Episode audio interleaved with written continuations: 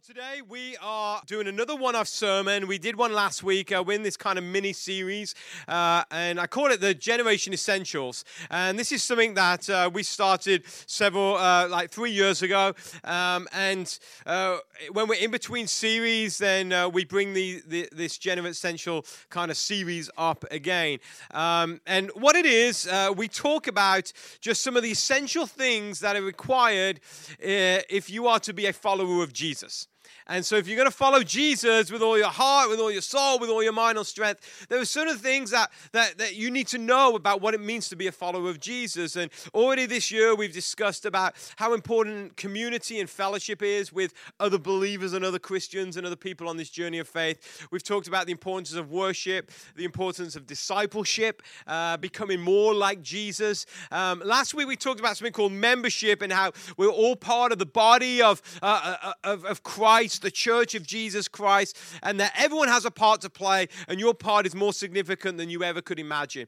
And today we're going to deal with uh, another one of these things that I call one of the essential essentials of being a follower of Jesus. And we're going to talk about something that is difficult for many people to understand, and uh, it's not the most interesting world, word in the world, uh, but we're going to talk about something called stewardship today. And uh, uh, the word stewardship basically means that you have the role of a manager, you are a steward of something. Now, when people think of stewardship, they think of money right? So in the church, if you've been at church long enough, you hear stewardship, you're like, oh no, we're getting the money talk, right? That's what many people think. But today we're not going to talk about money, and uh, uh, because stewardship isn't just about money, stewardship is about our whole life. And so we're going to talk about this thing called stewardship today, and what it means is that to be a steward means that you have possession of something, but you don't own it. You are just a manager of something. So you have possession of it, but you're not the owner. So if any of you lease a car here, you know, you lease a car. Uh, if you lease a car, you have possession, you make payments on it, but you actually don't own it. The car company owns it. For those of you who've got houses, you call it your house. Really, you don't own it. The mortgage company owns it, right? And you know that because you have to make that payment every single month. Otherwise, they're going to come and take the, car, the house back from you. You're in possession of it, you're a steward of it. Now, when it comes to the kingdom of God, we believe that all we have is from God and is God's. The Bible says that the earth is the Lord's and the fullness thereof. And as believers of Jesus, we believe that this earth is the Lord's, our life is the Lord's. That Jesus, uh, the, the Bible says that we've been bought with a price, that we are no longer ours, but we are Christ's. And so we believe that all we have is Christ's, it's God's, it belongs to God. But we have possession of it. We are managers of it. We are stewards of what we have. Now, we also believe as believers of Jesus Christ that this world is not our home that, that we are on a heavenward journey towards home. And so we are what you call sojourners traveling through a foreign land. We are journeyers traveling through this world trying to get home. And so we believe that what we have in this world is not ours to keep. Now, if any of you have uh, experienced death at all, like not yourself because you won't be here, but you've experienced other people who have died, you know that those people couldn't take all the stuff they had with them, right? Now, that's it. Once the breath goes out of your lungs, all that you've gained in this world, it stays here. It doesn't go with you because it's not yours. It's it stays here. And so we are on a journey home. And so we are managers of what we have. We're not owners of what we have. And this is what I know about the kingdom of God. When we follow Jesus Christ and we are good managers of what God has given us, God makes sure that we are provided for. God makes sure that we are protected. And along the way, you'll also find that God will bless you along the way. However, if we decide we don't want to be managers, we don't want to uh, just be stewards of what we have, instead, we want to be owners. We want to own it. We want to say, it's mine, like a three year old would say, it's mine. If we want to say that, then this is often what happens. If you're following the journey of faith, you'll find that the protection of God comes off you, the provision of God departs from you, and the blessing of God isn't as obvious in your life as it is when you decide that everything is the Lord's.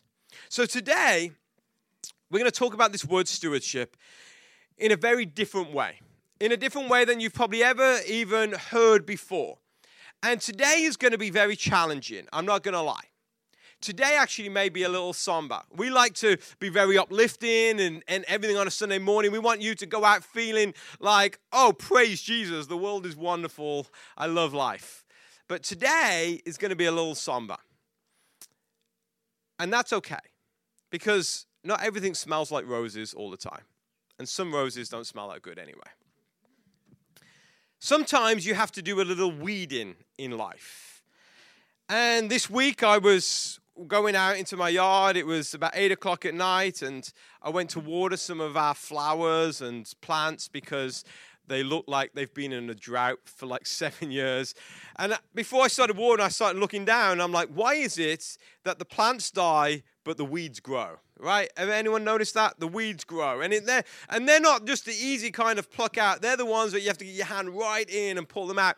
And so I spent like the next hour just weeding. It was miserable. I didn't like it. I, didn't, I wanted to go back inside, but I knew I had to get it done because otherwise the weeds overtake the yard. And so I did the job of weeding. And this morning we're going to do a little weeding in our hearts and in our souls, if that's okay. But before we do that, I want to show you some pictures. And because pictures are always great to take a look at. So in the year 2004, I went on my what I call my last family vacation before I became a kept man. And so we went away with my parents and my sister and my brother, and we went to Turkey. Uh, Turkey is a wonderful country. And Turkey is very, if you go to Western Turkey, it's very different to Eastern Turkey. Eastern Turkey is very westernized. And, uh, sorry, West Turkey is very westernized. East Turkey is just, is very different. It's a lot more like the Middle East. But if you go to West Tur- Turkey today, it's a very nice uh, place, even though there's been some things on the news which are kind of crazy. But we went to this place in Turkey. And we went to this vacation resort, and it was wonderful. It was beautiful. But about 10 miles from where we were staying, there was the ancient city of Ephesus. And so we wanted to go and see Ephesus.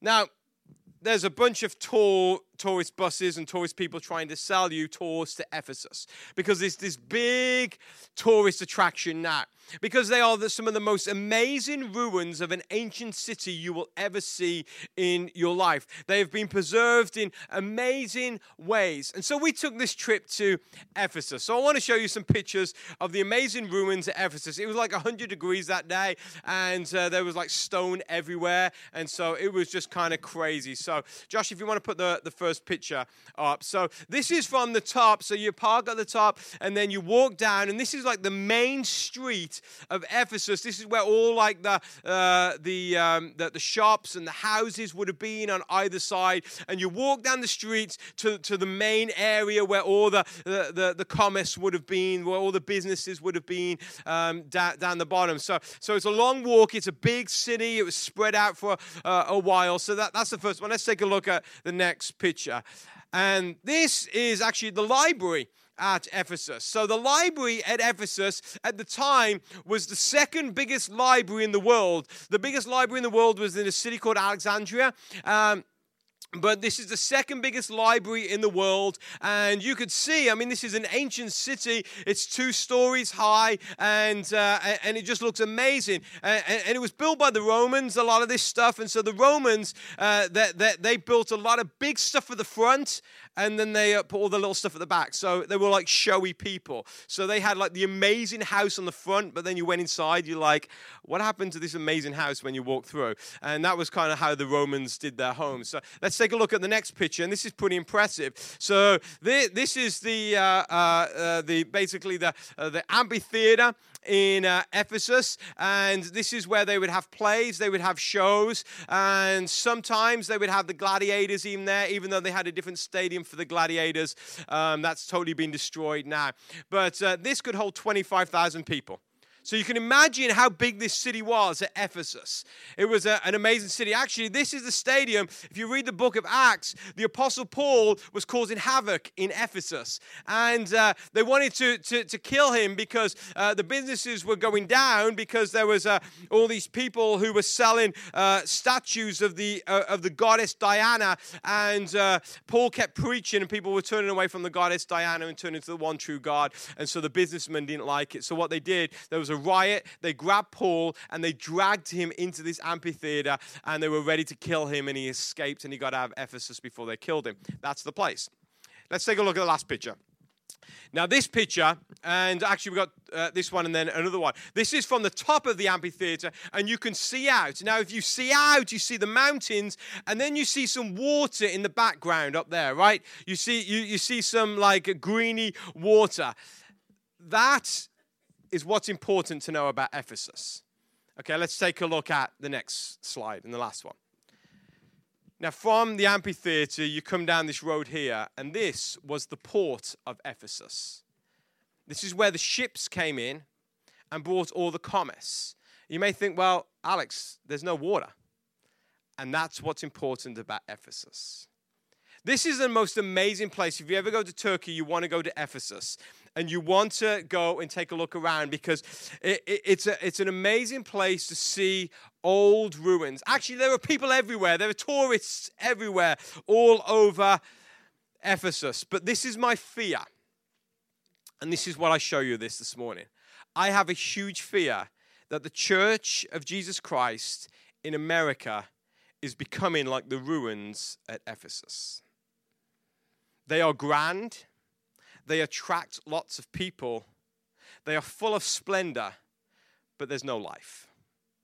They're uninhabitable. They are a showpiece of a past gone era. You won't find this being a ghost town because it's full of tourists, but there's nobody selling anything. There's nobody living there at Ephesus because it's a showpiece of a past gone era. Now, many religious academics call the era that we live in today they call it the post Christian era.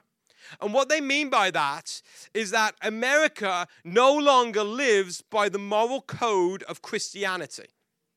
That's what they mean by post Christian. So lots of academics say we live in a post Christian era.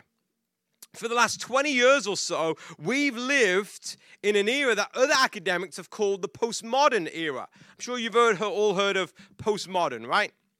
Well, what they mean by that is it's after the modern era. What the modern era was, the modern era started in the 18th century and it started with the Industrial Revolution. And it started with all these inventions and, and life just getting easier because of all these inventions, all the manufacturing that was going on. The cities were being built up, cities were getting larger, and as cities got larger, suburbs became.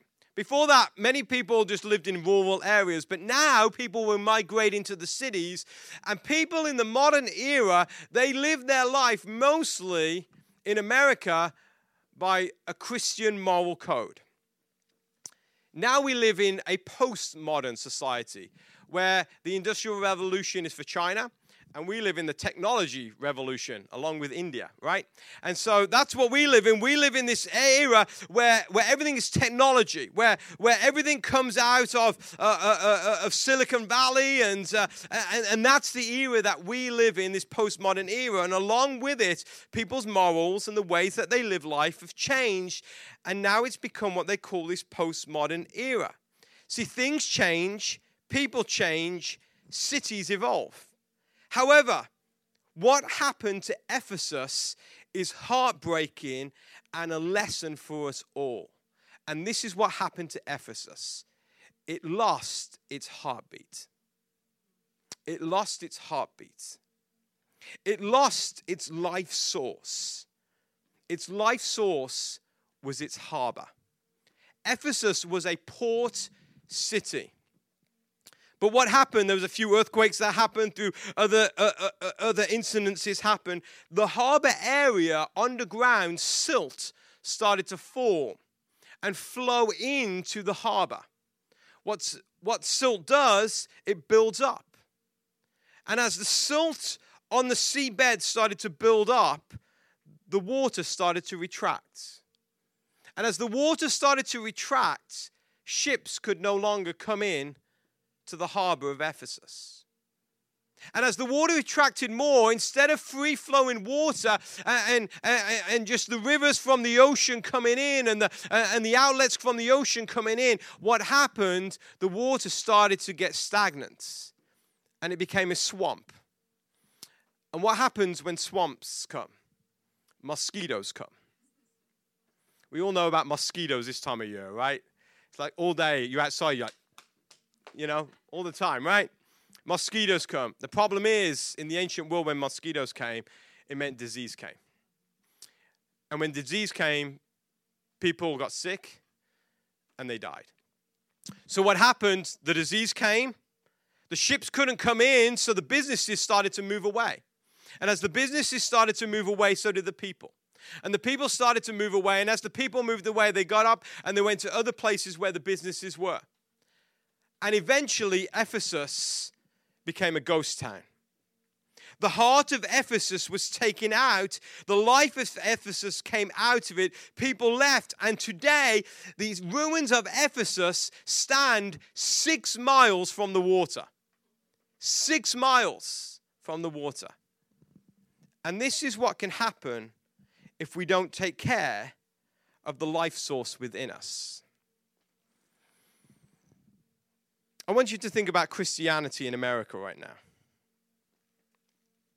Is it thriving like Ephesus in its heyday? Ephesus was known as the New York of its day. Is it thriving like it did in its heyday? Does Christianity in America resemble a declining Ephesus where we're losing people and the water is disappearing? Or is it like the ruins of Ephesus, a museum of a past world? This is what I see Christianity right now in America, and this is where we get a little somber this morning. I see Christianity similar to what the prophet Haggai saw about the city of Jerusalem in the year 520 BC. And this is what he saw the book of Haggai, chapter 1, verses 1 to 10. On August 29th of the second year of King Darius's reign, the Lord gave a message through the prophet Haggai to Zerubbabel, son of Shealtiel governor of Judah. And Jeshua, or some translations will say Joshua, son of Jehozadak, the high priest. This is what the Lord of the heavens army says.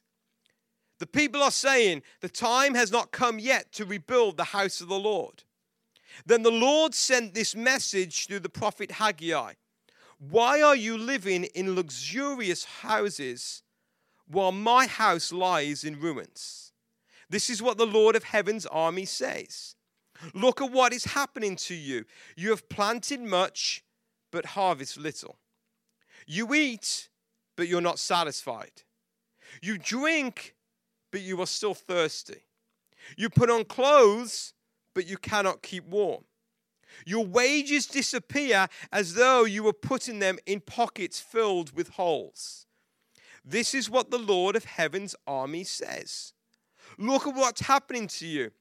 Now go up to the hills, bring down timber, and rebuild my house. Then I will take pleasure in it and be honored, says the Lord. You hoped for rich harvests, but they were poor. And when you brought your harvest home, I blew it away. Why? Because my house lies in ruins, says the Lord of heaven's armies. While all of you are busy building your own fine houses, it's because of you that the heavens withhold the dew and the earth produces no crops. So let me give you a, just a very quick background. Haggai is speaking to the people of Jerusalem. Jerusalem is governed or overtaken by the Persian Empire at this point. Back history to, to uh, Israel. Israel was a united country under King David and then under Solomon, but then it started to divide. And it divided into two. There was Judah and Israel. Judah still tried to follow the law of God, Israel just did their own thing and served other gods. Eventually, the Babylonians came and they captured and they attacked and they overtook Judah and Israel, and they took many of those people captive into Babylon. But there were a few people left And Jerusalem came under the Babylonian rule. But then the Persians came, and the Persian Empire then started to rule the majority of the known world. And they were under the rule of a king called King Darius. And Jerusalem was once this once great city of David.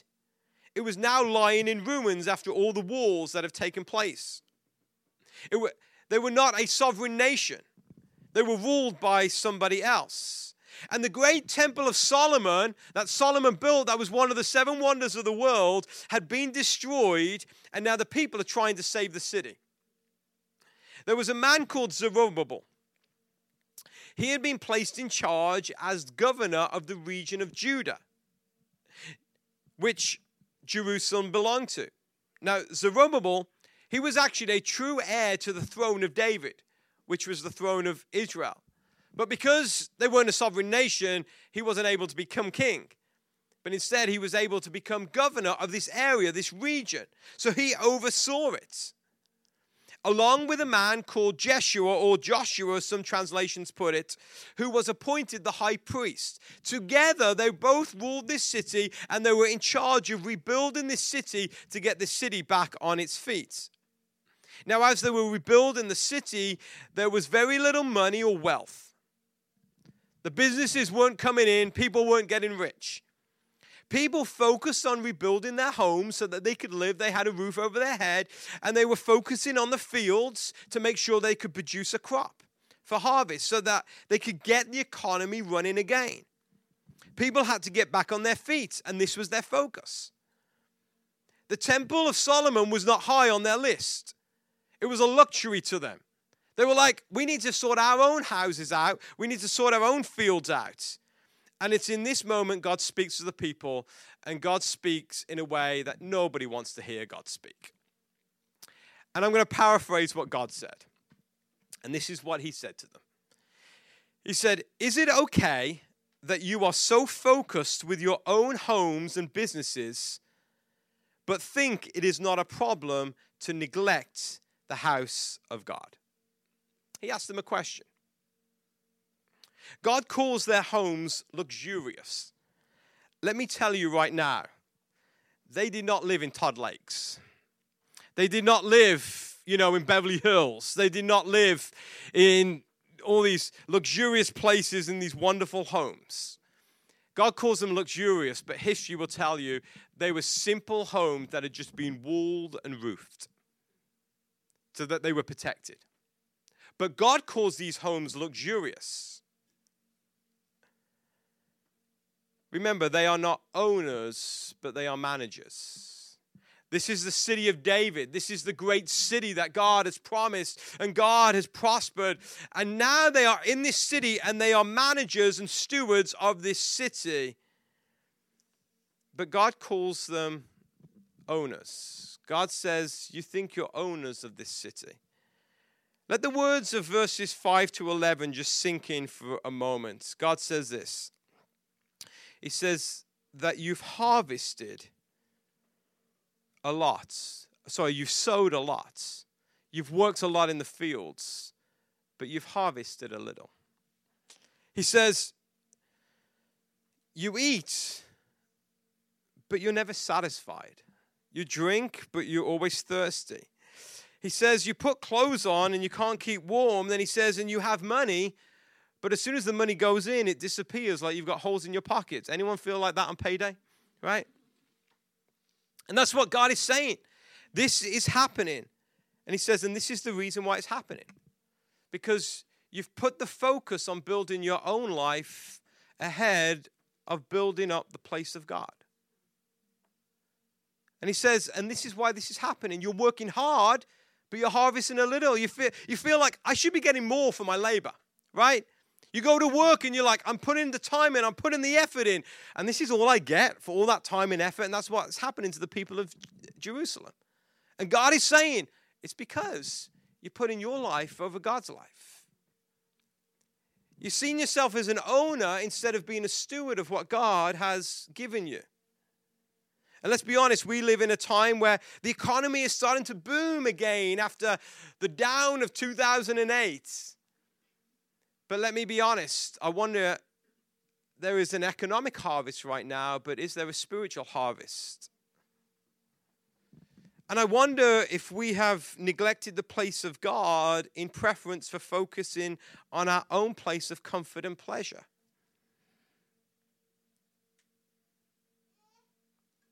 The people were chasing, they were running, they were working, they were never satisfied, they were still hungry. They were putting so much energy into building up their own lives, but they were not taking care of their souls. They were neglecting God, trying to keep their own house in order. The people were not committing any sins, they weren't sinful people, but this is what was happening. They were neglecting God, and the blessing of God was not upon them. In the same way, you can ruin a marriage without ever bringing sin into your marriage. You just neglect your marriage. You can ruin a marriage just by spending more time on other things than you can with your spouse. And it's the same with God. So, this is what I want us to do this morning. As I was preparing this sermon and I was reading this and I was going through it, I took this moment just to stop, to pause and think Am I building my house and my life up more than I'm building the house of God up? And so, this is what I want us to do this morning very quickly. I want us to take a moment and ask ourselves that question. And before we do that, I want to show you where some of our leaders are building their house up instead of the house of God. And so I'm going to read a list of things that I just wrote down this week as I was preparing this sermon on Tuesday night. I just sat down in my office and I just started to think of all the ways that I've put my life before God.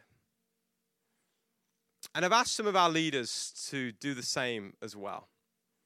And so I'm going to read a list, five things that I put in my life that I think that I've built up before building up the house of God. And then two of our leaders are going to come and share what they believe this morning. And I want you to think in your life right now where have I built up my life but ignored the place of God? So, this is my list. I've taken care of my physical body at the expense of not taking as much care of my soul. I've sought more business connections over kingdom connections. I've spent more time trying to influence others over let, letting Christ influence me. I've put more strength, sweat, and tears into securing my future and less into setting up the future of our church. I'm giving away more money to the church than I ever have before, but I'm giving less percentage wise than I was four years ago. And I wonder if I've stopped making a sacrifice. I'm going to ask Josh to come. Josh oversees our relationship, discipleship, and outreach ministries. And Josh is going to share. All right, so I also have uh, three things that I've I've uh, kind of come up as I looked over my life. I've spent more time and energy pursuing my own pleasures than growing God's kingdom. I've been more concerned with how much I have than with how much I give. And I have sought to gain knowledge rather than gaining wisdom. Thanks, Josh. I'm going to ask Zoe to come. Zoe oversees our service servicing programming and creative ministries. Um, so I have spent more time preparing for a Sunday morning than I have been praying for a Sunday morning.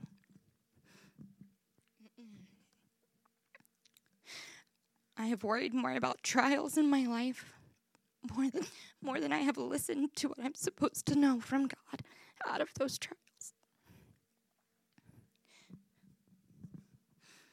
I have worried more about my physical appearance than I have about my spiritual appearance. Thanks, Zoe. So, this is what I want you to do. I want you to bow your heads. And we're going to take a moment for you to lament and even repent. Where have you built up your life and neglected the place of God?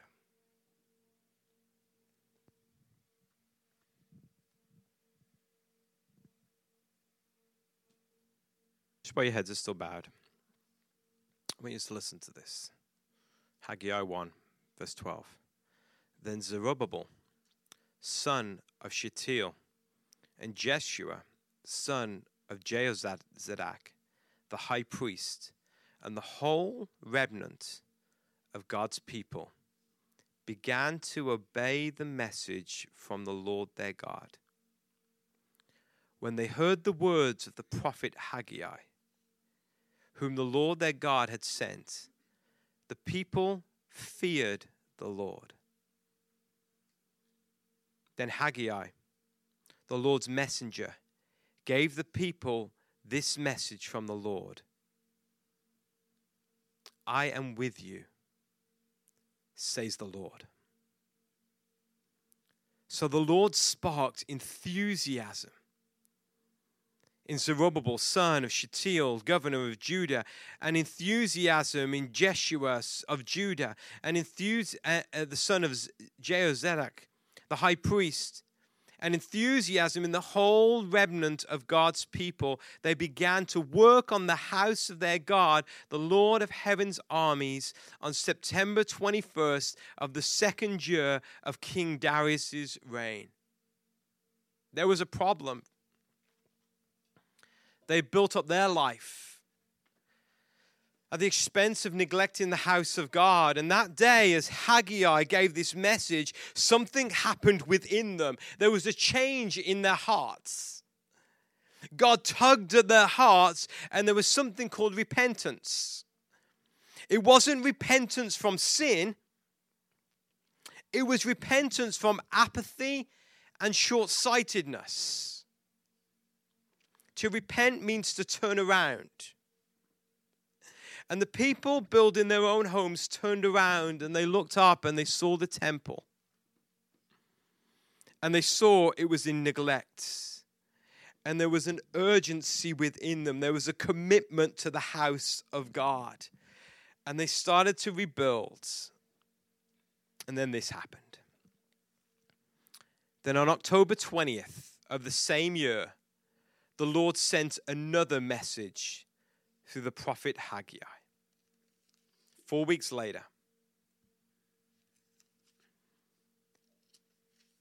say this to Zerubbabel, son of Shealtiel, governor of Judah, and to Jeshua, son of Jehozadak, the high priest, and to the remnant of God's people there in the land. Does anyone remember this house? This temple in its former splendor? God is asking them, do, do you remember how the Temple of Solomon was? So grand, so amazing. How, in comparison, does this look to you now? It must seem like nothing at all, God says. For the people started to build, and as they built, they realized they didn't have the wealth, they didn't have the resources, they didn't have the expertise to rebuild like the Sol- Solomon's temple. So people started to get discouraged because it didn't look like how it looked before. But then in verse 4 of Haggai 2, Jesus says this But now the Lord says, Be strong, Zerubbabel. Be strong, Jeshua, son of Jehozadak, the high priest. Be strong, all you people still left in the land, and now get to work, for I am with you, says the Lord of heaven's armies. My spirit remains among you, just as I promised when you came out of Egypt. So do not be afraid, God says, for this is what the Lord of heaven's armies says In a little while, I will again shake the heavens and the earth, the oceans and the dry land. I will shake all the nations and the treasures of the nations will be brought into this temple. I will fill this place with glory, says the Lord of heaven's armies. The silver is mine, the gold is mine, says the Lord of heaven's armies. The future glory of this temple will be greater than its past glory, says the Lord of heaven's armies. And in this place I will bring peace. I, the Lord of heaven's armies, have spoken. God gives this promise. You start to rebuild my temple, you focus on the place of God, and this is what's going to happen that I'm going to be with you. My spirit is going to be with you.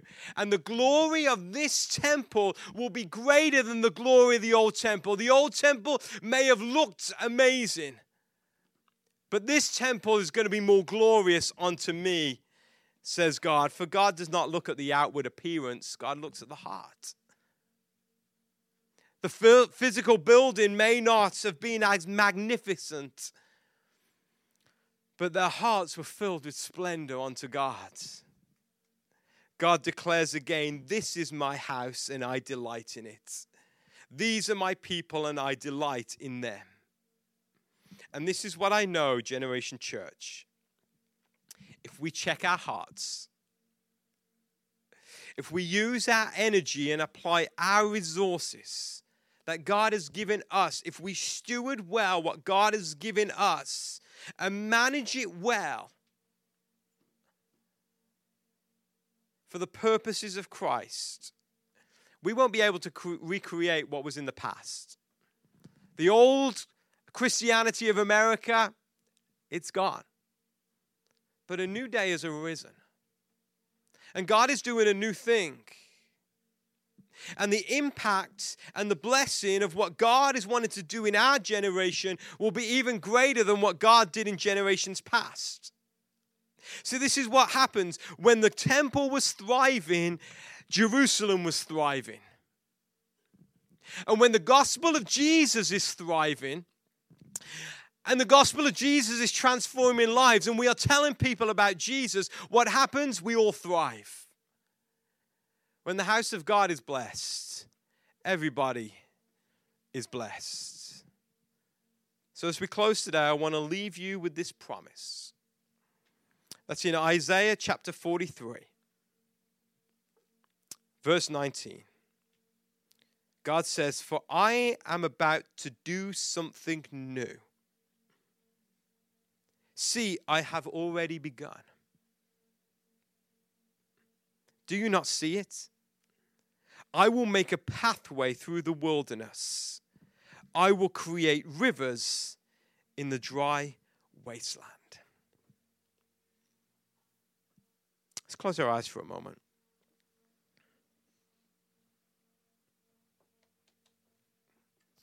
I love the fact that our leaders are willing to stand up here and be vulnerable to you guys. And say, you know what? There are things in my life that I've missed the boat on it. That I've cared more about my own things than the things of God.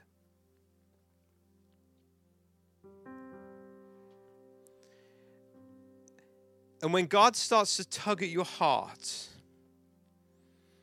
and you start to turn back to Him, this is what I know that happens. God's provision, God's protection, God's blessing, God's face starts to shine upon you. And where you've toiled and struggled without God, you start to find easy and you get momentum with God. Remember, Jesus says that my yoke is easy, my burden is light.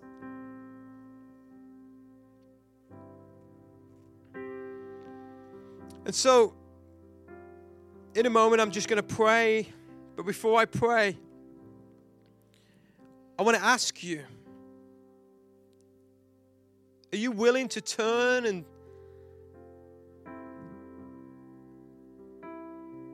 not focus so much on your own house and your own fields and your own stuff? But are you willing to turn and look at the temple of God, the place of God, the heart of God? Look at your soul where God dwells. And say, I'm going to join in the rebuilding efforts to rebuild the place where God dwells. And the promise of God is this that when you do that, God takes care of everything else. When you choose not to say it's mine, say no, it's the Lord's, God takes care of everything else. When you pursue God over pursuing your own things, this is what happens. The glory of God becomes greater and greater and greater in your life. The impact of Jesus becomes greater and greater and greater. And so, as I pray this morning, if you're in that place where you're saying, Yes, Lord, I have done things that I've neglected you, I've built up my own house, but left yours in ruins. If that's you this morning and you're willing to, I want you to take this moment as I pray just to repent and say, God, I'm sorry. Help me to focus on you. Help me to be satisfied with you. Help me to be enthusiastic about the things of God. Once again. So, Father God, we come to you this morning. And God, we're doing some weeding of our souls this morning. And we'll be honest, Lord, weeding is not fun.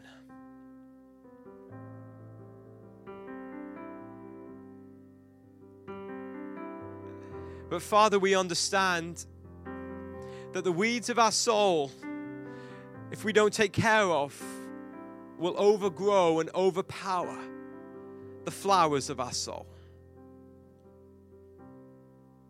And the plants that bring life to our soul. So, God, as we weed out the things that we've neglected of you, Father, Father, we pray that you will help us. You'll give us the strength, you'll give us the energy and the enthusiasm to turn and start to plant more into your kingdom.